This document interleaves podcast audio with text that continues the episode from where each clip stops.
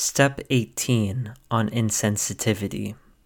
Insensitivity is deadened feeling in body and spirit and comes from long sickness and carelessness.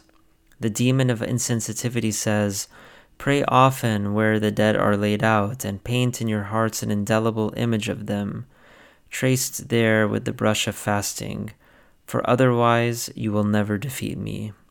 St. John Climacus, The Ladder of Divine Ascent. My little children, one of the gifts you possess as a child is heightened sensitivity. You have an ability to sense in others joy or sadness, peace or anxiety, strength or fear.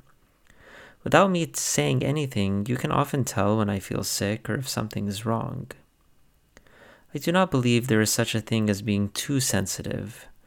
We only need to direct our sensitivity positively.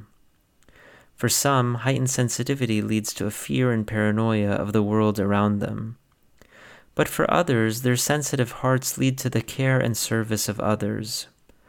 We should strive for a sensitive heart that expresses sympathy and understanding, especially those in need of compassion and divine love.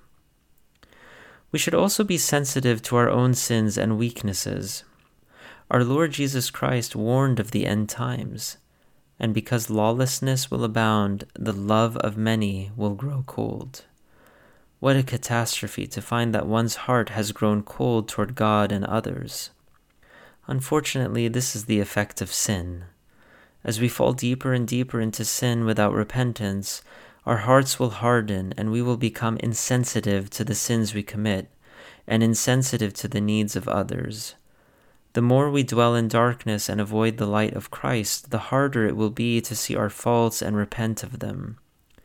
However, when we maintain sensitivity in our hearts, even the slightest transgression, when exposed to the true light, will cause us to weep profusely and motivate us to struggle harder toward the kingdom.